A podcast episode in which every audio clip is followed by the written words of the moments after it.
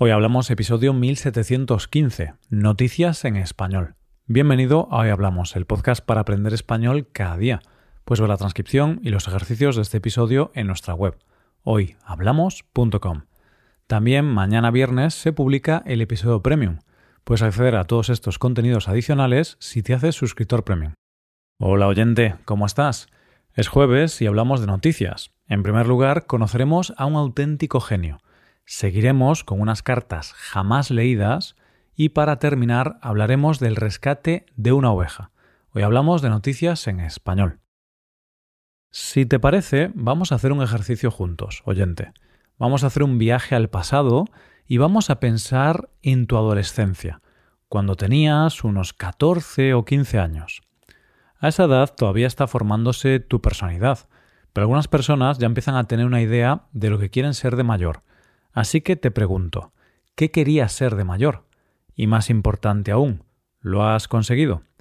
Pues en nuestra primera noticia de hoy vamos a conocer a alguien que sí lo ha conseguido. El protagonista de esta noticia se llama Juan García, tiene 22 años y es de España. Este chico ha conseguido su sueño.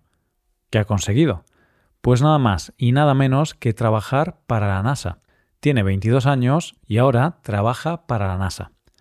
Este joven ingeniero aeroespacial ha conseguido entrar en el prestigioso Jet Propulsion Laboratory.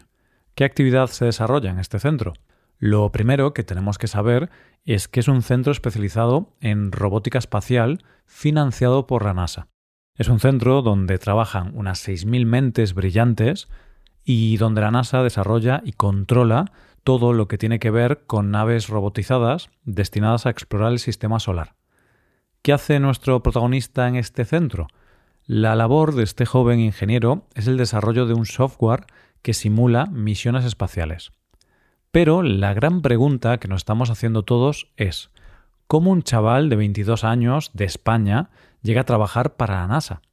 Para encontrar la respuesta a esto, vamos a ver su trayectoria. Juan es un chico que desde pequeño demostró que era un genio, y es por eso que ya en el colegio entró en el programa de altas capacidades. Tanto es así que con solo 16 años se convirtió en universitario, cuando lo normal es hacerlo a los 18 años. Estudió ingeniería aeroespacial en la Universidad Carlos III de Madrid. También obtuvo una beca para estudiar durante un año en el Instituto de Tecnología de Georgia, donde obtuvo una nota media perfecta de cuatro puntos y en su último año de la carrera obtuvo una beca en el Departamento de Ingeniería Aeroespacial de su universidad, donde realizó varias investigaciones. Además, hizo un máster en la Universidad Tecnológica de Delft, en Países Bajos. Juan, el año pasado, ya trabajó como becario para la NASA, pero, debido a todos los problemas derivados de la pandemia, no lo pudo disfrutar como lo merecía, ya que tuvo que trabajar en remoto. Pero ahora sí, con 22 años, Juan García puede decir que ha cumplido su sueño, trabajar para la NASA. Vamos con la segunda noticia. La historia está compuesta de grandes gestas y de grandes historias, pero también de cosas más pequeñas, de las vidas de todas y cada una de las personas que conforman la historia, y de una reconstrucción de la historia a partir de pequeñas historias personales es de lo que vamos a hablar en nuestra segunda noticia de hoy.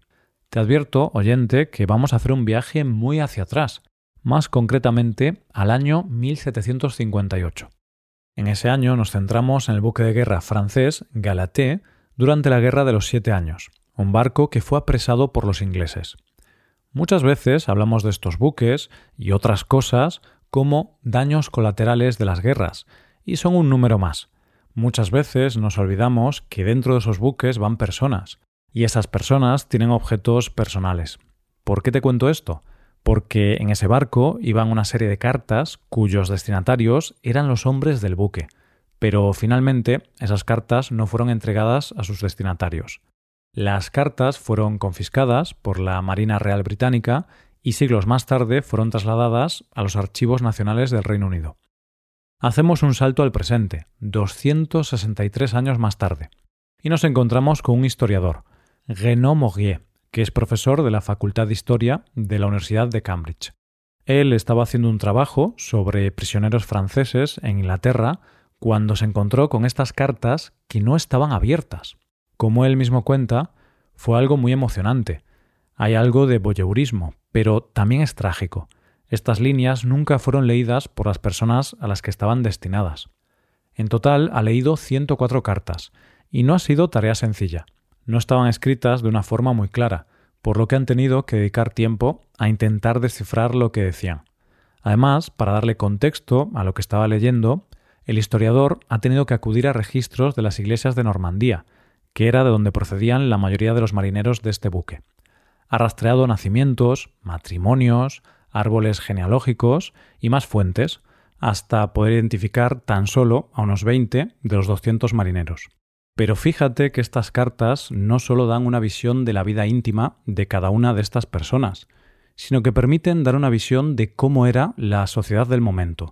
Hay que tener en cuenta que el 60% de las autoras de estas cartas son mujeres, lo que nos permite ver el papel de las mujeres en la sociedad de la época. Como dice el historiador, se descubren como personas con mucho margen de maniobra en el sentido económico, en el político, en el familiar. Así, por ejemplo, estas mujeres presionaron a los gobiernos para obtener la liberación de sus maridos e hijos. Escribían a las autoridades, hacían cola frente a las oficinas de la Armada francesa, diciendo Todavía no hemos recibido noticias de nuestros maridos. Pero es que además se puede ver cómo era la historia en el momento en que se enviaron esas cartas. Tal y como explica el historiador, en las cartas hay noticias familiares, cosas muy íntimas, pero también conexiones con la gran historia. Una carta menciona que España ha declarado la guerra a Inglaterra y habla sobre una posible inflación, sobre el precio de los alimentos. Así que, ya ves, oyente, unas cartas, unas simples cartas que diferentes personas escribieron en un momento dado, pero que nos dan una visión distinta de la historia de la época. Las cartas hablan de hechos históricos, pero también de cómo era la vida, cuáles eran las preocupaciones de la gente de la época, y nos demuestran que, aunque hayamos cambiado mucho, las inquietudes humanas siguen siendo muy parecidas. Llegamos a la última noticia del día. ¿Te imaginas estar viviendo completamente aislado? Pues eso le ha pasado a la protagonista de nuestra última noticia de hoy. Nuestra protagonista se llama Fiona. Es una oveja y llevaba viviendo completamente aislada en una zona rocosa de la costa de Escocia desde el año 2021. La primera vez que se tuvo constancia de la situación de esta oveja fue cuando un turista que navegaba en kayak la vio en el año 2021. Este año el mismo turista volvió a pasar por la misma zona y la volvió a ver sola, por lo que pensó que algo le había pasado y que por lo tanto se había quedado aislada. Como él dice, parecía desesperada por hacer contacto con nosotros en las dos ocasiones en las que pasamos. Lo cierto es que las ovejas son animales que viven en rebaños y no se sienten cómodas en la soledad. Es casi una tortura para ellas. Entonces, este turista pensó que deberían intentar rescatar a la oveja y sacarla de esa situación. Los vecinos de la zona se empezaron a movilizar y a estudiar si habría manera de rescatarla.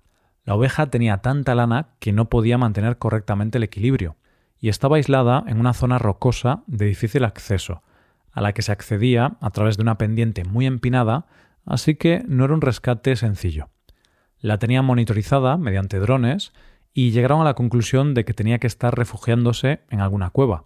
Como dijo el capitán de un barco local, es sorprendente que haya sobrevivido a todos los climas y en ese lugar expuesto. Refugiarse en una cueva lo explicaría. Esta historia comenzó a tener una gran cobertura mediática, y la historia de Fiona se hizo más grande. De hecho, se creó una campaña de change.org que consiguió más de 55.000 firmas. Así decía la petición en esta plataforma. Rescatar a esta hermosa oveja no se trata solo de malestar físico, se trata de bienestar emocional.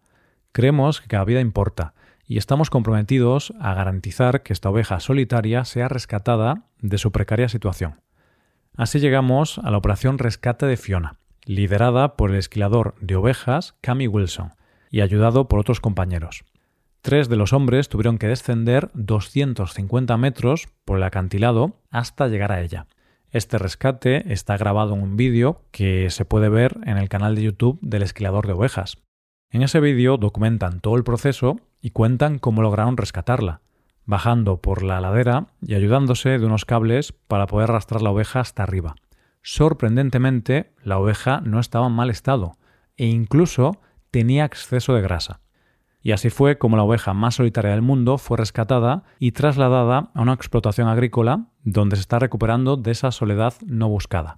Y esto es todo por hoy, ya llegamos al final del episodio. Antes de acabar, recuerda que puedes utilizar este podcast en tu rutina de aprendizaje, usando las transcripciones, explicaciones y ejercicios que ofrecemos en nuestra web. Para ver ese contenido tienes que hacerte suscriptor premium en hoyhablamos.com. Esto es todo, mañana volvemos con dos nuevos episodios. Lo dicho, nos vemos en los episodios de mañana.